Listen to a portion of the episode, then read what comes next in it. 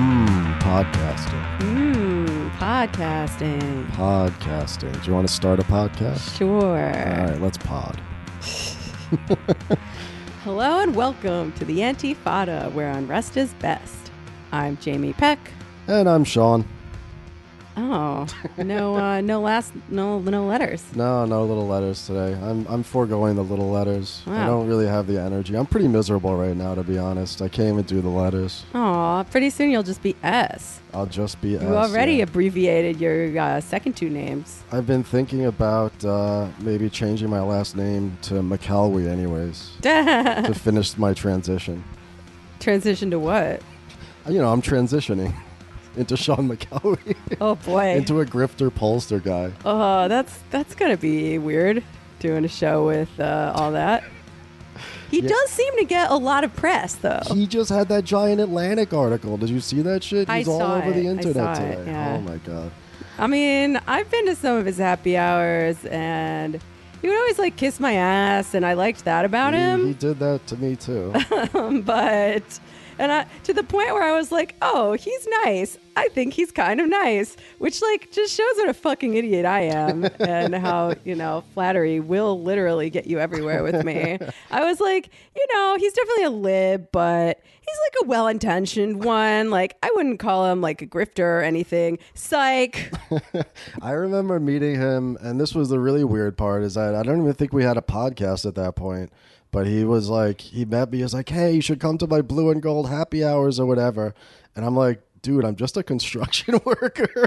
like, do I really want to spend my time in the evenings going out and like kibitzing and whatever with like liberal media figures?" So I, of course, I never went, but I just thought it was funny. Yeah, I mean, some people that we like, we go to there. I would go there to hang out with Peter Feld, the only good boomer. Oh yeah, Peter. Feld. Shout Feld's out to people. Peter Feld. He's an old. He's like one of the a dying breed of like Gen X. Uh, He's a boomer. liberals. Is he a boomer? He's a fucking boomer, He's dude. a young. He's a young boomer. yeah, but he's a boomer. He's very proud of being a boomer, actually. What What was the the campaign he worked on? Dukakis. Uh, yeah, I think so. He used to like do data and stuff, and he does it now again for some uh, some political consulting, consulting uh, for left progressive women. I don't know. He's cool. He's the only good boomer. Is the point? He lives in Manhattan. Lives in Manhattan. That's He's- where we. That's where I would hang out with him. Yeah. He's one of the last standing uh, true progressive liberals in downtown Manhattan. God, can you imagine? Can you imagine if we get to be boomer age and this shit has still not changed or or has continued to degrade at the pace that it's going? It's Oh my god. I gonna mean, be horrible. Like, yeah. how is he not grumpier? I probably all the partying probably keeps him young and sane, Yeah. but that's part of why I'm not I'm not, I'm not feeling great these days. Everything kind of Oh, sucks. What's I- wrong? I, don't think it's just me. I think uh, we're now what six months into a uh, global pandemic, and I got laid off again, which is fine. You know, whatever. Fuck that company, but. You know, we've all just been sitting around for all these months and just stewing in our own juices, and then you look at the news and it's it's not great, folks. It's not very good out there. No, and people we like keep dying, Yeah. and that's really sad. Oh yeah, da- David Graeber, uh, unfortunately, uh, passed away last week. Yeah, you wanna you wanna say a few words? I know that you uh, you were somewhat acquainted with him. I was acquainted with him. I wasn't friend friends. I was friendly with him. Let's put it that way. I thought he was a really interesting and uh, innovative thinker. I think that uh, you know some of the best work done by an anarchist theorist. I think in the last twenty years, his Debt book was incredible. I think that the bullshit jobs article and then book also got a lot of traction too, and helped to kind of. I think demystify for a lot of people what wage labor is like, especially in the more white collar sectors or service type sectors. Um, so that was obviously really powerful.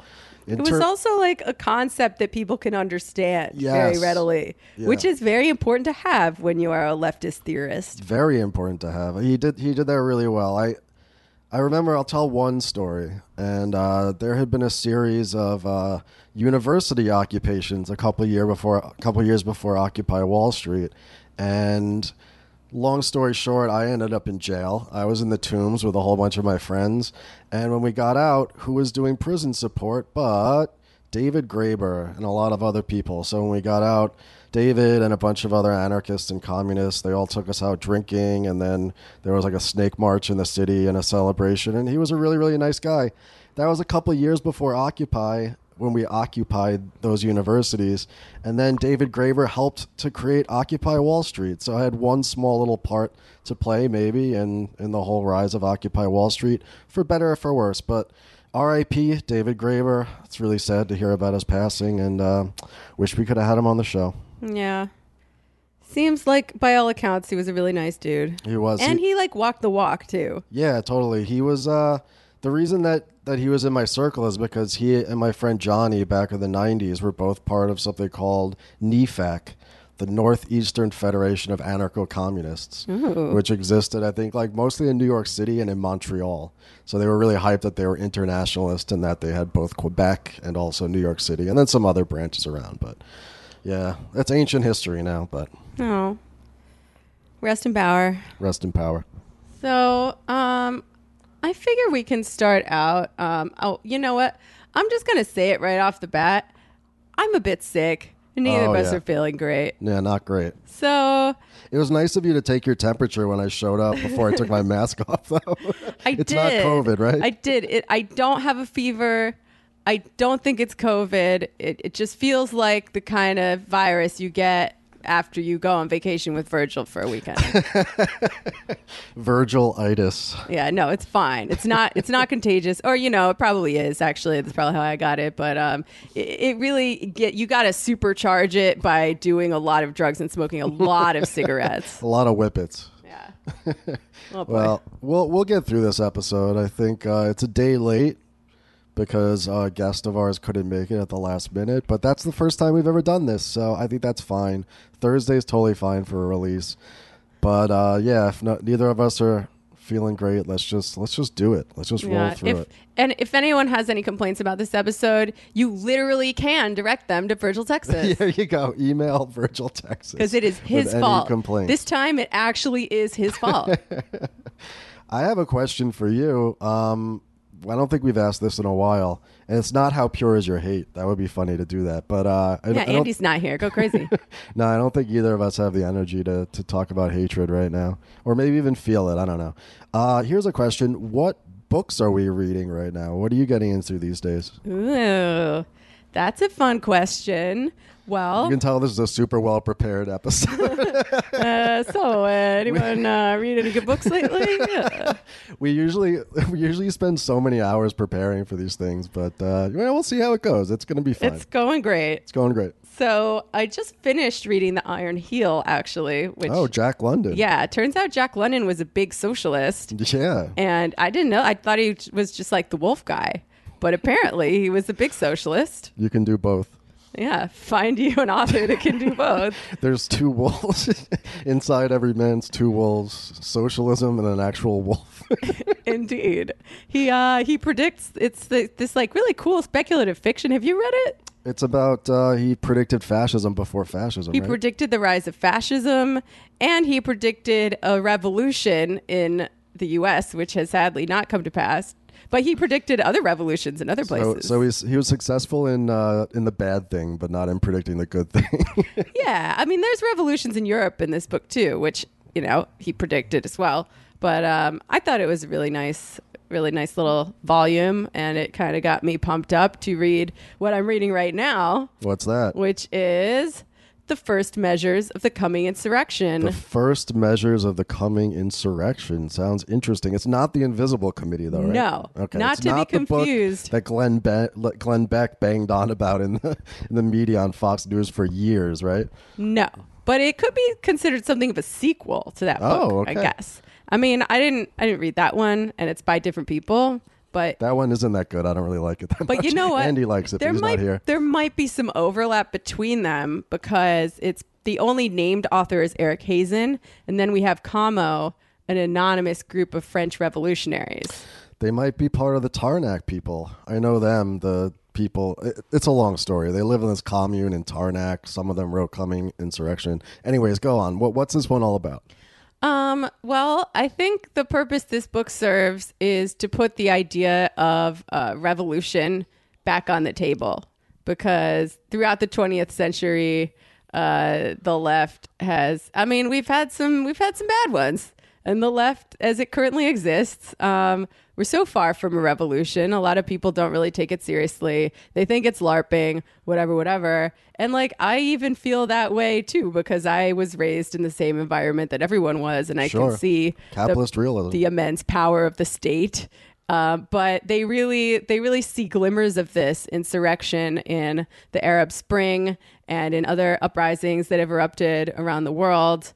Um, and they say they talk about basically why the idea of a transition period or a dictatorship of the proletariat as laid out by traditional Marxist Leninists is bad and will never result in communism, will mm. always be rolled back. And in order to really wipe away the old order and all traces of it so that it can't be reversed, they say creating the irreversible, mm. we need to go full, full hog into communism Just full we have to smash the motherfucking state, communize it directly uh, without mediation, No mediation, from a vanguard party or anything calling itself state socialism or anything like that. That's all bullshit. Just gotta fucking go for the gold.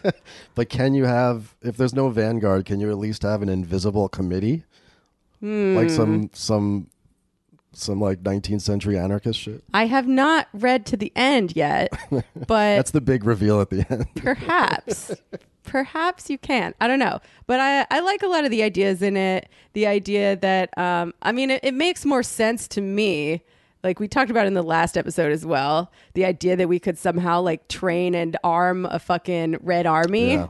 Without being discovered immediately and sent to jail by the FBI Yeah. seems uh, a little a little out of the question. So for people who believe in revolution, what are you left with? You're left with these massive spontaneous uprisings from non-professional people who are just pissed off and have Molotov cocktails and shit. and Sure, it's sure. the job of Parody, you know, parody. it's the job of the organized left, such as one exists, to participate in these movements, um, help them cohere a political vision, push them to their radical limit, etc., etc. Very fascinating stuff. I, I remember when um, Coming Insurrection came out. It was around the same time. It's a little b- bit before, but around the same time that communization became a thing too. So there was both on the anarchist side and on the Marxist side, communist side, whatever. There was this sense that like it has to be done in the in the present without mediations. And that was a real moment in time, and I think it was a very influential one. So it's cool you're going back to read that oh, shit. Oh yeah, and it is. I'm actually reading the description right now. It is the sequel to Oh. the book that Glenn Beck called quite possibly the most evil thing I have ever read, and it also lays out some ideas for how to communize the world, Oh, which I like because. Like as much as I enjoyed the Moon Book, Dauvé is pretty pretty slim on the details. He's pretty slim on the details. He he's like if like in Spain he says it didn't succeed because they lacked communist elan or something like that and he's right I think about the in the in the Spanish Civil War that the end of the process of communizing of like creating the communes, creating revolutionary workers uh, organizations in production uh, was the death knell of the revolution. But it, yeah, it's very tough. He's basically like they didn't get there because they didn't get there yet, or they, they just didn't try hard enough, or the conditions just weren't. You know, we could do an entire episode on. Uh, I'm probably I'm not probably doing him a lot of justice. It's been a while since. Well, we read it, but have done two episodes on uh, communization theory and a lot of good it's done us. So- I'm like, oh, you, you, the the stuff and the thing. Fair. that is fair. Forgive me, folks. Maybe we'll do a few more and then we'll start to figure out what it actually means. Yeah, that'd be great. Three episodes is usually when you can figure out what something means. Yeah. maybe. I mean, I would love to have on um, some people from the Angry Workers blog. Oh, sure. Because I really liked what they wrote about insurrection and production, because it really seemed like an attempt to synthesize some of the m- more galaxy brained ideas from communization theory with something that takes practicality into account and production into account because you know the average grocery store only has enough goods for like a few days if it doesn't get replenished. And if you don't take say food production seriously uh your communization party ain't gonna last that long. Yeah, I was watching um, a video a couple nights ago. Douglas Lain, he's got the Zero Books um, videos that he does on YouTube, and he was talking about the same thing through through David Harvey, who was basically remember that thing that came out where Harvey's like, capitalism's too big to fail. Oh, we need to like, but it, it, in a certain sense, it, it sounds like reformist or it's it sounds weak, but it is true that like these complicated logistics change that chains that like feed us and clothe us and keep power going and all that you can't just simply like play games with that and like experiment and muddle Yeah. your way through the food supply No, your revolution's gonna fucking fail. you your people are gonna die And that that's what I like. That's what I like about the Angry Workers blog. Like it really gives a sense of the scope of the task at hand and all the different things that we would need to figure out how to do all at once in order to fight and win a revolution. In uh, the the case study that it uses is in the UK. Sounds great we should have the angry workers i'm an angry worker you're an angry worker we should have the the actual official angry ones um What have you been reading? Yeah, what have I been reading? I well, there's a funny story. Remember, it was I know it was 2011 because um, we just uh, Jacob resurrected the email thread the other day because it, it came up online. But uh, the trip we took to New Hampshire to Steve's cabin with uh, JD and Johnny and Jacob, the one where JD told you he was gonna kill your parents and wear their skin as pelts. Oh yeah, Yeah, that trip. that was a fun trip. Yeah, it was a whole lot of fun. Um, we were reading on that trip the unpublished manuscripts of Michael Heinrich's introduction to the first three vol- to the three volumes of Marx's Capital. It had just been translated from German into English, so like the hipsters we were, we were reading it before that album even dropped. So long story short is it was like when uh, when my buddy had the uh, the Strokes "This Is It" record, like the album, but the UK one that had the girl's ass on it. It was that kind of hipster shit. They had to, t- and had New York City cops Oh. Yeah, I was it. gonna say that's the main thing I remember. I don't remember the girl's ass, but I remember after 9-11, they had to take off New York City cops. That was a real shame. So, like in, in the in the same way that uh, that same relationship to the Strokes I had with Michael Heinrich. So, anyways, people were talking about it online. So I picked up uh, an introduction to the three volumes of Karl Marx's Capital, and it is fucking incredible. I recommend it to everybody. I'm going to lend it to you. And I also realized reading it again that it's another one of these books similar to Postone, where when I read it, God, like nine, ten years ago, I internalized a lot of his critiques. It's so lucid and it's so concise. He does. Uh, uh, by the by the end of it, you'll understand that you have to reject a substantialist reading of value, which means that so many Marxists go around as though value in the Marxist sense can be found within actual commodities that you can measure them, that you can like get a mic- microscope out and see like all all the bits of crystallized abstract labor that exists inside a commodity or even do that with the entire economy.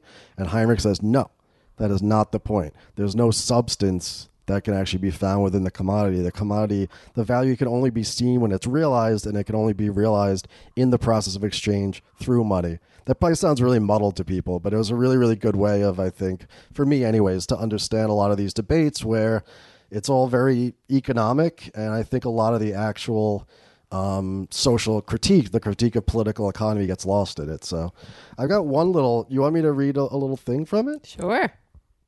One of the things that people hate about Michael Heinrich, who actually comes out of STEM, right? So he's like very different, and he's German. So he's a German STEM lord, basically. Uh, one of the things they dislike about him is that he says that line does not go down. he is a line goes down denialist. At least allegedly he is. How dare he? How dare he? There, there are all these uh, political economists out there, like Kliman, like Sheik, uh, Sheikh rather, uh, and others, Moseley, who are trying to actually do the math, look at and crunch the economic data, and prove that the the rate of profit does have a tendency to fall. Michael Roberts, of course, is another one. Heinrich says he doesn't say there's no tendency of the rate of profit to fall. He said that Marx does not prove it and whether there is a tendency for the rate of profit to fall has no bearing on Marx's essential crisis theory, which doesn't require like uh, a secular decline, a secular collapse of value production. So, Interesting. to, in order to in order to do that, he he takes this quote from Capital Volume 3, talking about how, you know, we don't require this law. That the capitalist mode of production, um, the law expresses something more general, I should say, that the capitalist mode of production comes up against a barrier to the development of the productive forces, which has nothing to do with the production of wealth as such. But this characteristic barrier, in fact, testifies to the restrictedness and solely historical and transitory cap- character of the capitalist mode of production. So Heinrich finishes Even without this, the limitations of the capitalist mode of production are already manifest in the fact that the development of the forces of production and the production of wealth are subordinate to the valorization of value. And this narrow goal unleashes a glut of destructive forces against humanity and nature. Whether the expression of value in the terms of capitalists and accountants rises or falls, it does not alter the fundamentally blinkered character of the capitalist mode of production. So I'm throwing out a gauntlet there. I think we might have to have the boys back on and they can defend uh, the tendency of the rate of profit to fall. But I think it's interesting to think about like how we imagine the essentials of crisis theory working? Like, can we still have a critique of political economy if it's not going to collapse or like irrevocably fall into decline? We Yeah, still if- can because it's still a shitty system. I mean, if line does not go down, then why do the crises happen? Because I guess the lines go back up. All right. I mean, is that is that a dumb question? or- No, it's not a dumb question at all. It's a it's a line goes down question. So we'll bracket that. We'll put All this to the side. We'll leave this parenthesis out there for the listeners to leave them hanging because I know they're all on the edge of their seat trying to do a Michael Roberts versus Michael Heinrich debate about the law of value and the tendency of the rate of profit to fall. We'll get there, folks. Oh, we'll do it. snap. World star, baby. World star. So, I noticed some news stories lately about uh, QAnon people getting into Congress, winning primaries. At least one is going to win the general election. I haven't been following it. there will definitely it. be one QAnon supporter and believer going into the House of Representatives. It will probably not be Laura Loomer, thank the Lord. Oh, but Jesus. Ugh. somebody like about as bad as her, probably. Just Marjorie Taylor Greene. Yeah. And this is in Georgia. She won the primary against like just a regular ass Republican, and she's not running against anybody, so she's definitely going to win. The Democrats didn't even put somebody up. They said, QAnon, we can't even, we can't beat that. Let's just have her be, let's have her go in Congress. So yeah, people are freaking out, man. This is like, it's one thing to have this wingnut movement on the fringes and online. It's a whole other thing to have it not just in Congress, but did you see that Save the Children hashtag campaign they did a Uh, couple weeks yeah, ago? Yeah, that did crazy well. It spread like wildfire on And Facebook. they were literally in the streets. Like if you listen to um what's it called? QAnon Anonymous. The it's a really great podcast. People probably know about it already. But um, yeah, they they went to these fucking marches, and you had hundreds and hundreds of people out there rallying to save the children, which doesn't mean like necessarily stop the actual human trafficking that's happened and abuse of minors and abuse of women and um, and all that. It means stop the save the children from being eaten by the blood sucking ghoulish Democrats and Tom Hanks who are like kidnapping them and tying them down, eating their flesh and taking their adrenochrome. Oh boy. And these are people we should know with some power in society. Like the I know that the white working class gets blamed for a lot of Republican shit. Yeah, blame for but everything. The QAnon people are largely not poor. They are like you want to talk about PMCs. Like that's what a lot of them are or they're small business owners. They fucking vote. They have power in the Republican Party. So like on a scale of 1 to 1488, uh, how concerned should we be? Well, uh, before I get to that, because I have some thoughts on it, um, the they've been really, really good at branding themselves with this this hashtag thing, and apparently they've gotten a whole bunch of new followers by just like a religion having evangelists go out there and do like really nice, you know, save the children type propaganda on Instagram and Pinterest and whatever. Yeah, who doesn't want to save the children? Exactly. It's a no brainer. But uh, the demographic that they've got is exactly as you say suburban, middle aged, and like younger, I guess, like uh, millennial or Gen X. Um, yeah, women, white women from the suburbs. So there's now this this like typically sort of new age demographic that's into all this crunchy shit. They kind of move towards anti-vax, and now they're heading into again believing in like really kind of dangerous. Um, highly anti-Semitic and just wingnut fucking beliefs about how the world works. So, is it dangerous? You ask. Do you think it's dangerous? I asked you first. Okay, fine. it's tough, man. It's tough. I mean, there's a lot of people talking about it. I think there's so many things that are going wrong right now between the climate. I mean, the climate's really the big one. Uh, this continuing um, battle against police brutality and incarceration. Just the fact that our political system just cannot resolve any of the contradictions that exist. And police reform is the perfect example of that. We're going to talk about mm-hmm. Breonna Taylor and what happened with that. But like all this effort put in, all this media coverage, and this political system, like an immovable rock, just sits there and there's no way to get anything done. There's no way to resolve anything. So you have arising this force that exists, this force that basically tries to solve this contradiction in very, very deeply disturbed ways. um, of course, by, like I said, these tropes, but also just by like um, deep right wing conspiracy theories. I watched a, uh, a 10 part video from a Dutch woman a couple nights ago called, I think it's Down with the Cabal. And this video, because I, I want to know what these people actually believe. And it's just simply the same right wing, sort of vaguely libertarian, vaguely fascist talking points that we've talked about on the show already. You know, like the Bilderberg Group and Rockefeller and George Soros or whatever. It's all thrown in there. Yeah, it's like, but but now, like I said, it's like way more popular, and a ton of people are organizing around this. They're lit- literally organizing and getting themselves in some small way into the halls of, poli- of political power. I mean, Sam's been concerned that there's going to be another Brooks Brothers riot if uh, you know if the election is contested and uh, they like pressure the justices or whatever to decide in Trump's favor. Could the QAnon people be the new Brooks Brothers rioters? It's entirely possible, man. This this this election is another looming disaster. It's like going to be really bad. I might try not to be here, to be honest. So soon, I know. too. There's so many elements of chaos, and Too bad we're vectors of disease and no other country wants us. well, so well, I got I got a way around that, but that's for after the show. so I talked about like the all the contradictions in politics and how a lot of these Republican conservatives with true with uh, I almost said TrueAnon Oh, with with QAnon are going nuts, like No, literally we'll, we'll, believe we'll deal with them separately. But it's also true on the other side. Like liberals are still debating and talking about whether if they had a time machine they'd go back go back in time and kill baby Putin. Like they're still on this fucking Russia oh gate shit. And they have the delusion that like Republic if you just get Trump out that things could go back to normal again. And it's fucking insane. So on both sides of like our very blinkered political spectrum in the United States, they're both completely fucking insane. It's just that the QAnon people are like insane in a way different way. Yeah, These I aren't mean- MSNBC people. All right.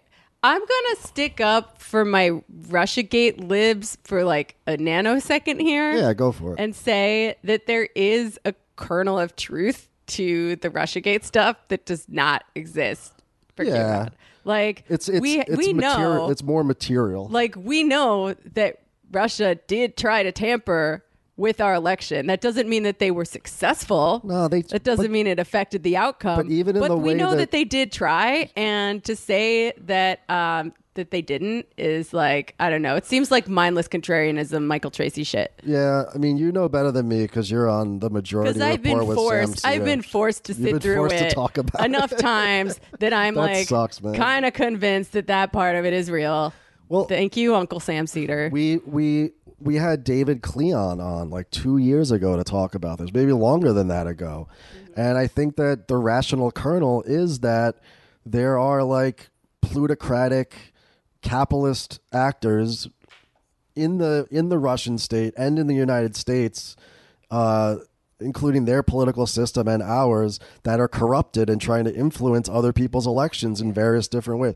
I don't want to. I don't want to get into a whole thing on the RussiaGate bullshit because I think, yeah, but it is true that there was something more there than that George Soros is paying Antifa protesters and they're going to the suburbs in order to kill white babies and drink their blood. a little bit more rational. Yeah, but like I agree that the way that libs are engaging with it a lot of the time is insane. because it does the same thing, right? It creates this sort of there's a cognitive dissonance that you have to have if you believe that there's two ways of thinking in the world. Democrat or Republican, not even liberal or conservative, but there's two teams, and you're on the good team. You're on the side of righteousness, and if only you could get 51% of the vote on either side, you know, Uh, on your side, I should say, then you can fix the world it's impossible to believe that anymore. On again, on either side, it's impossible to believe that. So you have to come up with these delusions in order to get around this cognitive dissonance. Um, but I will say though, like the um, it's like it's not the end of the world. All right, I was reading recently. Have you heard of Rick Perlstein? He did uh, Nixon Land. No. Oh, he's like maybe the most famous, good political popular historian in the United States, and he writes these really long books. They're about like the post-war period. They're like extremely my shit. Me and Matt were were on vacation last week and we're freaking out about the book and telling all the stories. It's, we're probably gonna get another history as a weapon out of it. Oh, boy. But he put he put out a new book called Reagan Land. And in that, of course, he can't just start with Reagan. He has to start with the 1970s, and he has to basically start with Jimmy Carter, because we all know there couldn't be a Reagan without a Jimmy Carter. One of the dynamics that you start to see in the 1970s is people like Richard Viguerie. I don't know how the fuck you even say that. These right wing marginal fringe figures that had existed in these wingnut McCarthyite groups like the John Birch Society that literally believed that A, the all the generals and Eisenhower were secret communists and also believe that Jews and globalists put fluoride in the water for for mind control. Like you've heard of this shit, right? I mean, we did, but they didn't know that.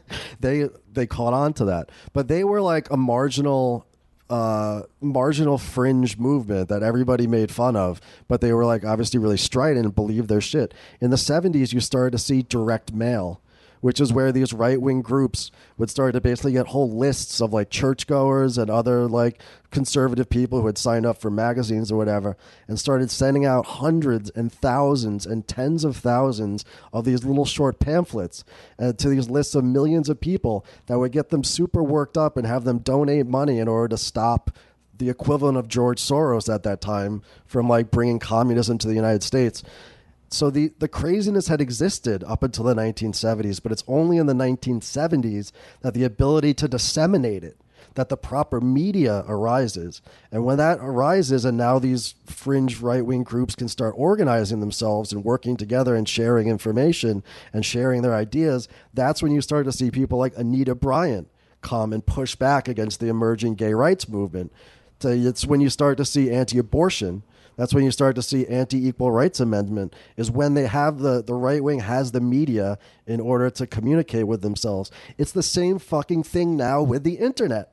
It's the same fucking thing now with Facebook. You're just seeing a phase shift now, a paradigm shift, where it goes from a small group in the 50s of just wingnuts sitting in a room together to the 1970s and 80s when they started to create a more mass political movement of whack job fucking crazy people by by mailing each other like all this these insane theories.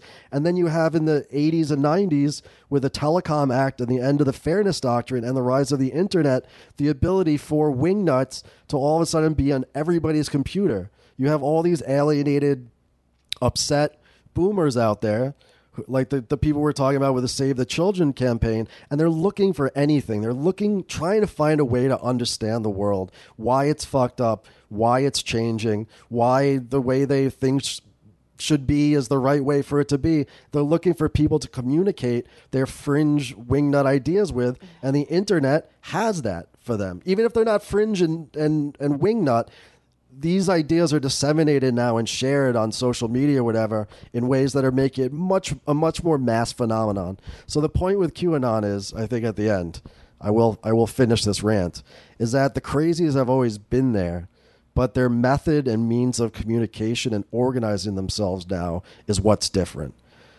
There's always been the crazies, but now it's just a more mass phenomenon because of mass uh, social media.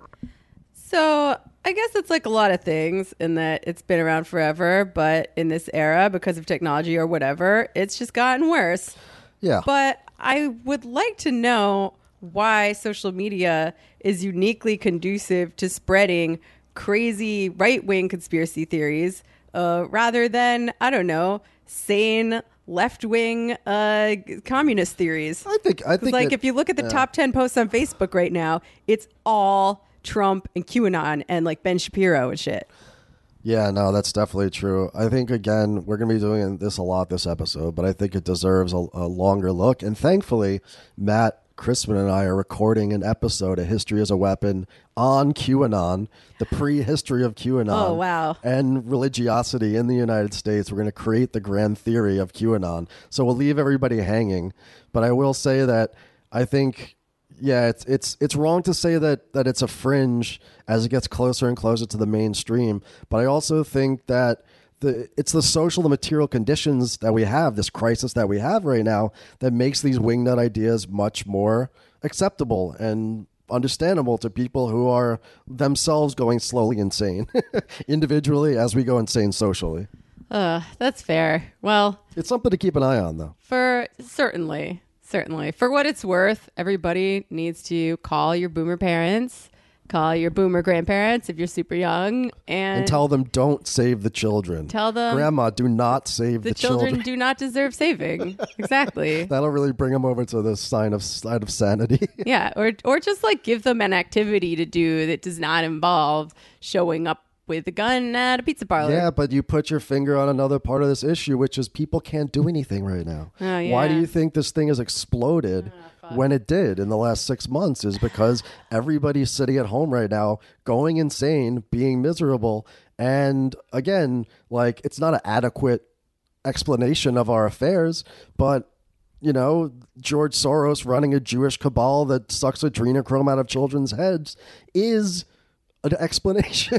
it's not plausible, but it exists and people want them right now. And so many people are just sitting at home right now waiting for this pandemic to end.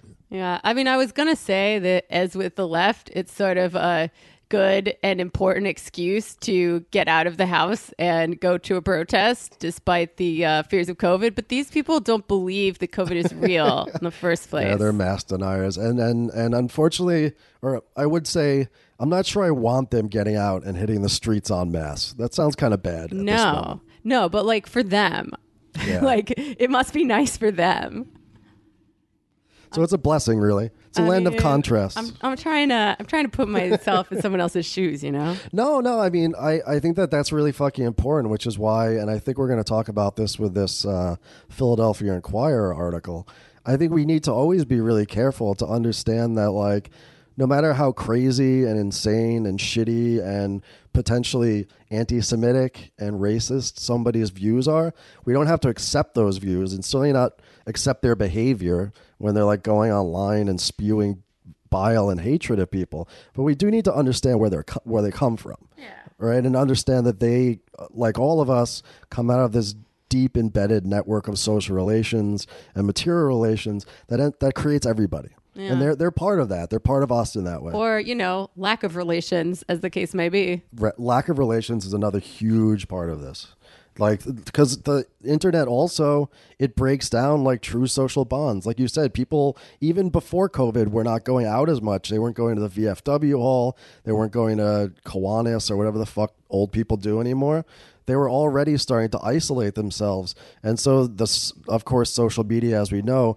becomes a like uh, an analog for actual true companionship in humanity it's a very deeply alienating thing if you think about it Even if you don't, even if you don't. it's like pretty, pretty much in your face right there. Yeah, yeah. So what what what do we got? We got we got more news. Yeah. Uh, wait for History as a Weapon nine. It's going to be coming out uh, in a couple weeks. Couple few weeks.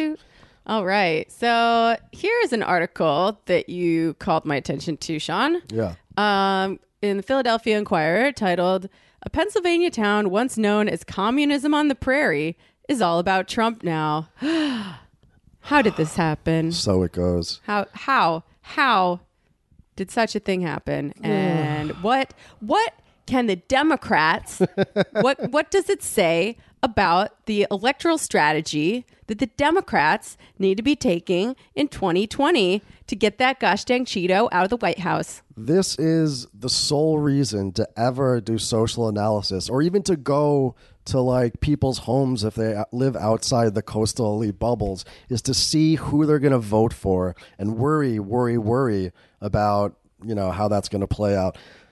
I'm, I'm being sarcastic, of course, right? These are people that live lives um, not just every four years, but have been living in this place in this town called uh, Norvelt, Pennsylvania, f- since the New Deal for like the last 80 years or so. They've been living there, that they and their families.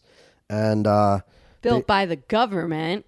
yeah, do you, you want to read a piece from it, or do you want me to just explain what it is? I don't know. It's kind of long. I can read the first part. Yeah, read the first part.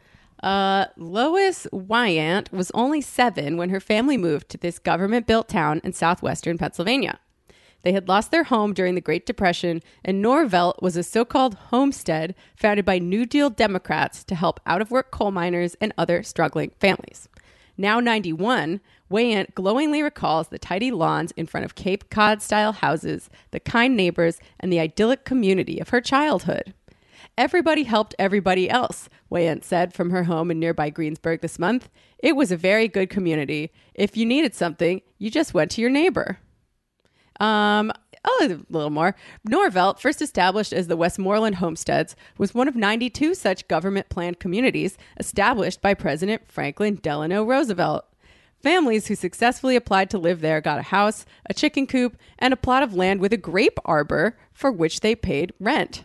There was a co op farm where everyone ex- was expected to work, a dairy barn, and a garment factory. The community was so collaborative that a local newspaper once described it as communism on the prairie. they they they were basically it was like a utopian experiment in cooperative living right? We talked about this uh, on history as a weapon matt and i about utopian socialism. This was an attempt in the new deal in this capitalist crisis in order to try to figure out a new way for people to live sort of like public housing but if that were in the uh, in the prairie. But what happened though? I guess What what happened? I guess it's pretty clear because we're reading this that it, that's not what it's like anymore. I read the Yeah. article, and if I can summarize it, basically, these some of the same people, but certainly their like kids and their grandkids are presumably all in for Trump now. Yeah. They're really they want to make America great again. They're really scared of what's happening in the cities. They um, have not so nice things to say about the Democrats that they maybe would have been voting mm-hmm. themselves for, you know, 15, 20 years ago. So this little story right here about this town in Pennsylvania is really like a, a mix up, a mashup of History as a Weapon 4, 5, and 6, I think, right? All the stuff that Matt and I talked about with home ownership because mm-hmm. this community here you own you you the government helped you to own your own home so in the beginning people understood that dynamic and they understood the cooperative nature of it and the dare we say socialistic aspect of it but then these people just became property owners after a while and well, that says sort of they paid rent, but I assume at some point they became property owners. yeah yeah eventually i that think it seems was like, like, a, the kind of thing that the New Deal would provide Yeah. to white people in a town, right? well and, and and the town is also obviously not obviously but they say in the article it's extremely white it's like 99% white and has remained that way Yeah. So you know you, a- and that that is the reason why this is a case study, right? Because uh, the white working class has steadily abandoned the Democratic Party for the Republican Party, whereas the non-white working class uh, has not done that.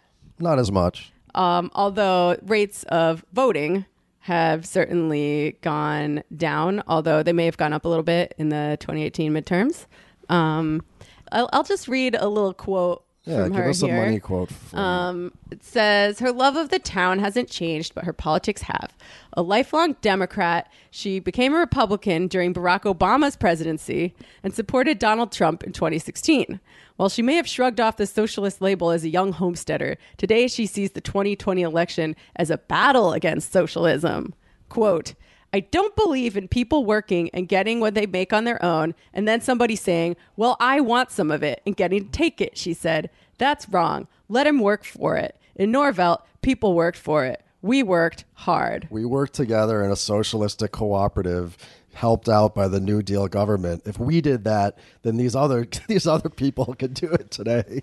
Yeah, There's none of these programs exist anymore. They got the, the the leg up on the ladder and then you know the rungs. I'm not saying they personally kicked the rungs out but the rungs just like slowly dissolved behind them as they went up this ladder. It- Yeah. it's a it's a I'd say it's a tragic story because you know obviously there were socialists there at a certain point and it did a lot of great things for people. It's tragic, but it's also just really telling too Yeah. about how much American society, how much the economy, and how much politics have changed over. You know, now we're talking seventy-five years, eighty years. So things will change a lot in that time. Yeah. Well, there are a few uh, a few factors that we can trace in this article. Um, they save the union one until the very end, Mm. but they do note the death of organized labor and the flight of good union jobs as one factor in this equation where people get a little more atomized, a little less community minded, shall we say, a little more selfish. I think unions also have acted as a check on racism historically. Yes. Although, you know, they haven't been, unions, racial politics haven't been perfect. I think we see racial politics in the absence of unions are quite a bit worse, as it turns out.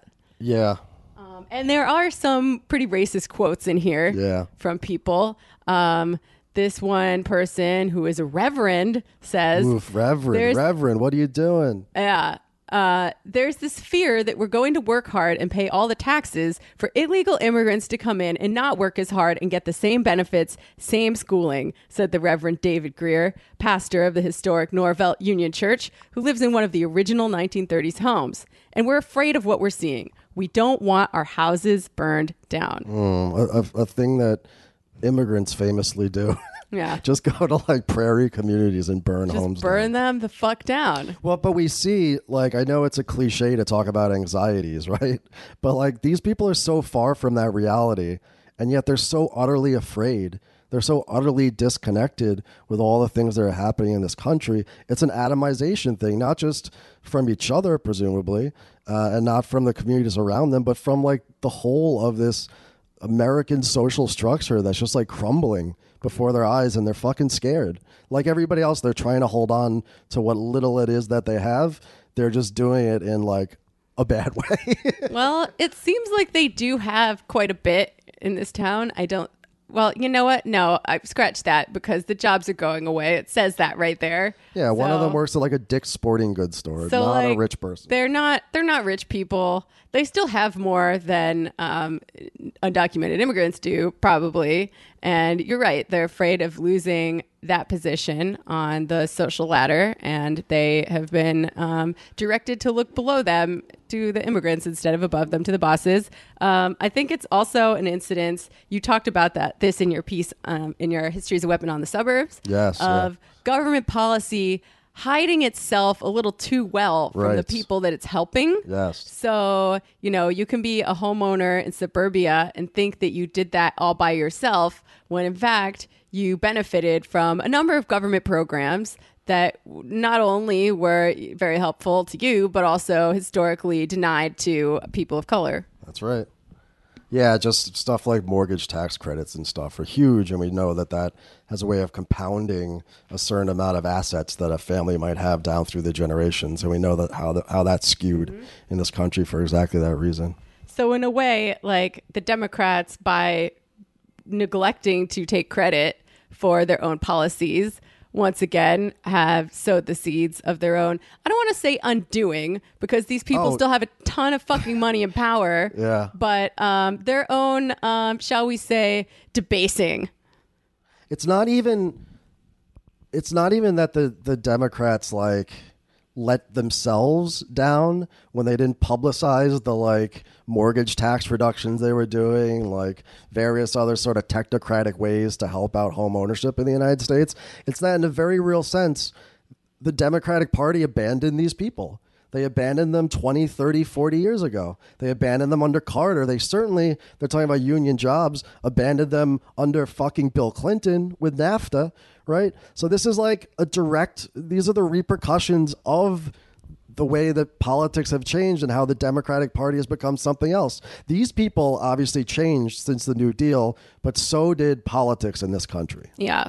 Like I, I was going back and forth with Sam about it today because he thinks the primary explanation for this is just racism. But like, if that were true, these people would have been just as racist then as they are now.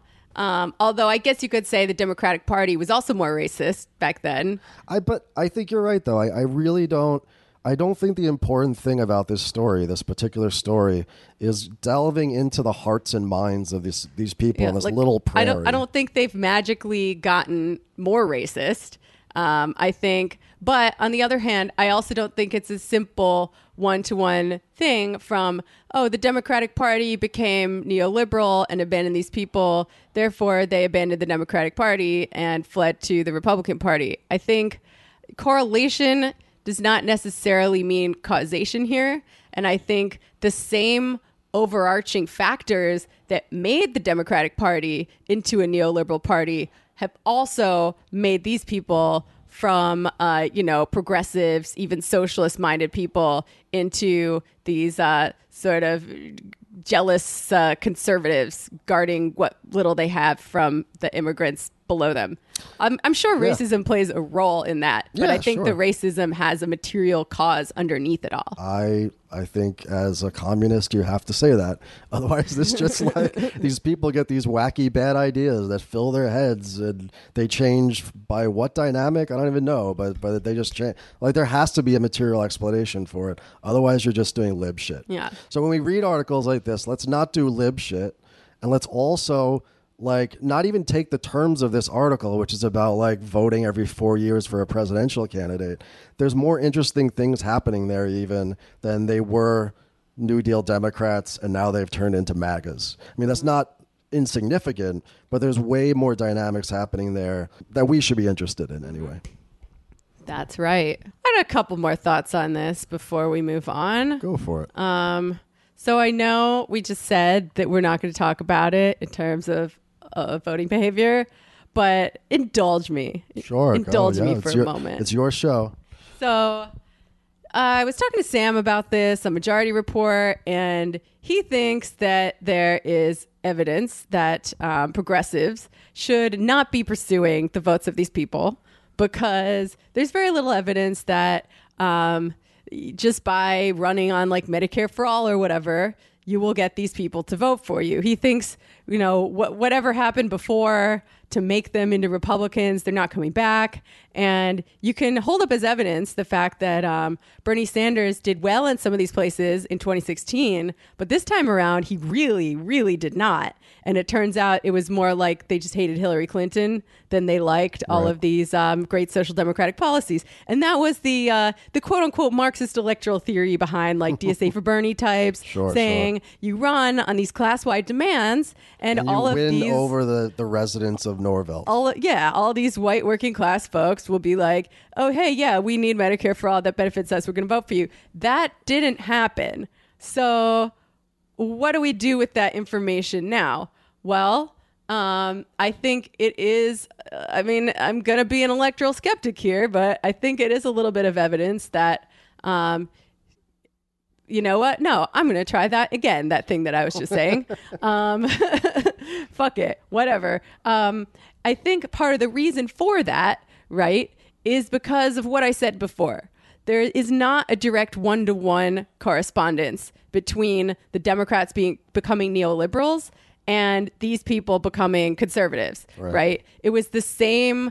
Oh, it, it was not a causality. They did not become conservatives because the Democrats became neoliberals, although I'm sure that was maybe a factor.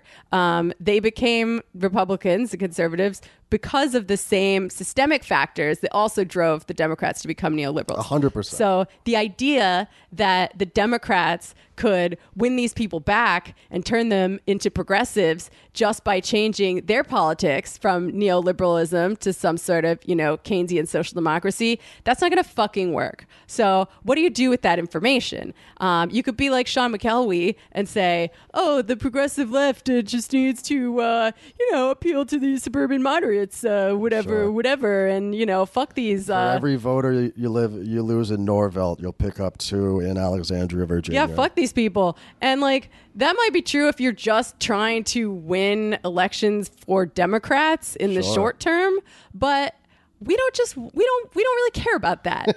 we, I, I would say we don't just want to do that, but like we really don't give a shit. No. That is not our project. I Our only project gave a shit for like a little while when it seemed like there might have been some sort of breakthrough. Yeah. Our project is building fucking communism. you okay. So maybe that is just evidence that um, a, an election, an electoral campaign, it might not be the move right now. And that I agree, and I think even more fundamentally than this, this is something that I've been grappling um, with the violence you see on the streets that's broken out between quote unquote antifa thugs on the one hand, and then these patriot prayer and sort of right wing MAGA groups on the other. We've talked about this, you know, that that's resulted in violence, and then also all this like shit you see online, just people right wing people trolling left people and left people left wing people trolling right wing people you know that fun thing that we like to do all the time i think it's important not to underestimate that there are people out there some of them might even be working class that are literally our political enemies that they, we cannot win them over. In fact they must be ultimately put in a position where they can't do any harm to the rest of people. And there's a certain percentage, I don't know what it is out there, who just have reactionary views, proto fascist views. It's not even just the fascists in the streets, the Identity Evropa people. There are folks out there that we will never, ever win, not to milquetoast socialism, and not if an insurrection breaks out, they'll be on the other side of it. Yeah. And we just have to accept that. Yeah.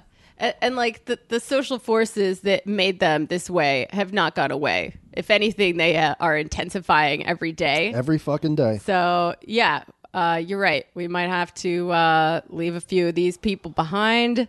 Uh, Regrettably. Sorry if you're a Nazi. Um, you're probably not listening to this show, but um, we're we're just gonna have to defeat you. Yep. And uh, I don't think we should spend. Here's where I agree with Sam. I don't think we should spend that much of our energy trying to get them back once they've gone far enough down the road No. of reactionary Nazi shit. Yeah, you re- you read some of the racist shit that you see online, or like pro cop shit that you see online from these right wing people. It's just nothing's gonna work. They are fundamentally your enemy, and we just need to accept that, and it's fine. We'll just have to battle it out one way or the other. That's right. That said, you know, if there are Nazis listening because they're like, oh, maybe I should not be a Nazi, Andy, no, if you're listening, um, then fine, great.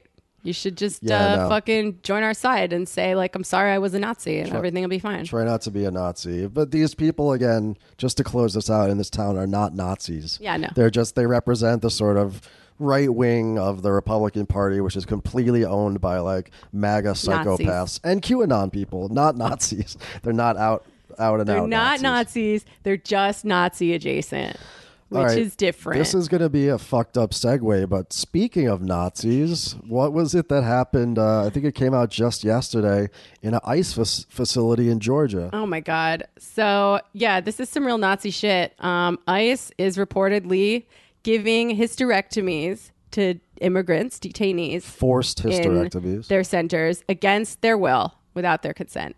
And allegedly. allegedly, well, there was a whistleblower, and she's done some interviews that I found pretty credible. She was a nurse at one of these for-profit facilities, um, and there's been some additional reporting on it now as well. So, if I had to guess, I would say that it's true. It's been confirmed by sources besides the whistleblower. They're, they're still in the kind of news gathering moment, so we can't be too definitive, but we'll, we'll call them allegations. Credible allegations. How about that? Yeah, As broadcast journalists, we can say that. yeah, and I, it's not that far out of the realm of possibility, unfortunately. Unfortunately, it's very fucking believable. because it didn't just happen in Nazi Germany. It's happened right here in the U.S. very very fucking recently, might I add. Yeah, and in the, all the way up until the 1970s. And spoiler alert: the Nazis learned their eugenic policy and their genocidal ethnic cleansing policies from the United States and what we did with "quote unquote" Indian removal in the 19th and early 20th century. So, not a new phenomenon in the United States. No. I mean, I don't know what more we could say about this. It's obviously fucking horrible. Um, It's a tactic that's been used against um, un, quote unquote undesirable populations that they're trying, the, uh, a colonialist, a, a settler colonial nation is trying to remove or oppress in some way or keep subservient. It's also a tactic of war. And it's an internationally recognized human rights violation. Literally genocide. Yep. Yeah, people people have been comparing this to the to Nazi, the specifically to the Nazis and Joseph Mengele and their programs of like eugenics and democide and all that stuff during the Nazi period. For that, I say yes and no. Because you mentioned it was a for profit ICE detention center. Mm-hmm. That wouldn't really happen in Nazi Germany. Things were much more planned and purposive and sort of top down, at least in terms of like the policies for the destruction of people, right? They were done in a very systematic way. So that's the no part. But the yes part is that basically you've got only in America, folks, only in America could you come up with something that looks like Nazi eugenics policy, but with neoliberal characteristics. Well, I mean, as we discussed before, apparently Nazi economics were neoliberal ahead Yep. of their time in That's ways right. that I didn't realize. So, so in the United States, in this era, you could all this eliminationist rhetoric about immigrants, about brown people in the United States, has reached such a fever pitch in this country, and the policies, not just under Trump, as we know, but under Obama, who strengthened the ICE regime, who increased the deportations, who was so fucking deluded. Talk about deluded, right? These these Putin clowns. He thought that the Republicans were reasonable enough that he could make the cynical move and and deport more people than they even wanted to, and there was some way going to sit down and do fucking uh, even-handed reform of the whole thing. So like this this private structure and this eliminationist rhetoric and all these systemic factors just meant that in Georgia, they stumbled dick first into like a eugenics program simply because there's no oversight and simply because you just have private actors just randomly deciding to do whatever they want and the exploitation of people you know not just they're kicking them out of the country but literally making a profit off their backs this couldn't happen this way in nazi germany but it can certainly happen this way in the united states Well, you know, I'm going to push back a little bit and say it could have been a top down thing. Um, and yeah there are things that we can pin on both parties, and there are things we can pin specifically on the Republicans. I think obviously Obama and the Democrats are very culpable in creating this framework. However, I don't think that they would have come up with something like this if, in fact, it is a top down thing that the Republicans came up with. I'm just thinking back to torture in the Bush years and how they were, you know, very eager to pin the torture that was revealed on a few bad apples. But I know because I wrote a biography of Doug Feith in one of my previous jobs that really pissed him off. Total that demon. These these things uh, came from the top, and there was a whole lot of um, legal framework created to attempt to justify torture, and um, they really th- those those things did not hold up under scrutiny, but they have never faced any legal repercussions for it whatsoever, and I doubt that these people will either. Yeah, I actually before the show I found a U.S. News and World Report article. New report shines spotlight on abuses and growth in immigrant detention under Trump. This is from uh, in the springtime, and the stats are amazing because, like you said, there's been a a continuation in some ways, but also a phase shift because there's two neoliberal parties in the United States. There's the left wing of them, which is the Democrats, and the right wing of neoliberalism, which is Donald Trump. So what you've seen since 2017, when Bush came into office, they started passing all these directives and all these laws about mass, more mass deportation, is that his cronies, these Republican Party cronies have built 80 of these private concentration camps around the country, and conditions are so much worse there than in the state run concentration camps that Obama had because there's a profit motive to it. Mm-hmm. And it's a looting, right, of, of, of this entire political process by the right wing of neoliberalism. So different things are going to happen when you have you know public versus a private concentration camp system you're going to have actors taking vague directions directives from Donald Trump and other people in the DHS or whatever and applying them, you know, however they see fit because there's no accountability, including as we saw in this case, possibly mass forced hysterectomies of immigrant women, certainly sexual abuse, certainly torture. The the UN has called what happens in there torture. All so many bad conditions that like the hysterectomy thing is a god awful horrendous thing, but even without that, this would still be a deplorable, deplorable system. Remember, we were debating four or five months ago, or maybe it was longer, who even knows what time is anymore, about whether they were concentration camps or not. Well, here you go, folks. Well, we weren't debating no, that. The, we, I meant like society Yeah. or whatever. We, we've got our answer to this, folks. Yeah. No, I think uh, anyone who says they're not at this point does not have a leg to stand on. And like the the question of whether or not this is being caused by uh, kind of like neoliberal privatization and outsourcing, or if it's a top down directive, I think it could be both. Right? Like I think judging from who's calling the shots, like we have fucking Stephen Miller Yeah. In our government in charge of policy and he we know the kinds of books that he likes and we He know Camp of the Saints. We did a whole we know he's aware of the great replacement narrative and we know that he's just itching for a chance to do eugenics We know that he, he, what was it, the Pioneer Fund he used to work for, which is literally Mm-hmm. a nativist eugenicist conservative organization funded by billionaires in order to do exactly the sort of things that are happening right now. yeah and if you can do that and you know make some money for the private sector at the same time that's a win-win for them The left wing of neoliberalism, it's very technocratic. It's very cold blooded. You know, it's kind of got this patina of fairness over. The right wing of neoliberalism, like Trump, is just pure corruption, pure looting, and pure depravity, but with a with a better profit motive attached to it, with markets inserted even more into this exploitation and degradation of people. Bad folks. Yeah. Ugh. This this is one instance where I'm like, I know the Democrats are bad too, but I feel like they wouldn't be doing this. I could be wrong. I mean, We'll see hopefully if, we'll uh, see if, if Biden- uh, Biden if Biden wins. He claims that he wants to end family separation at the border.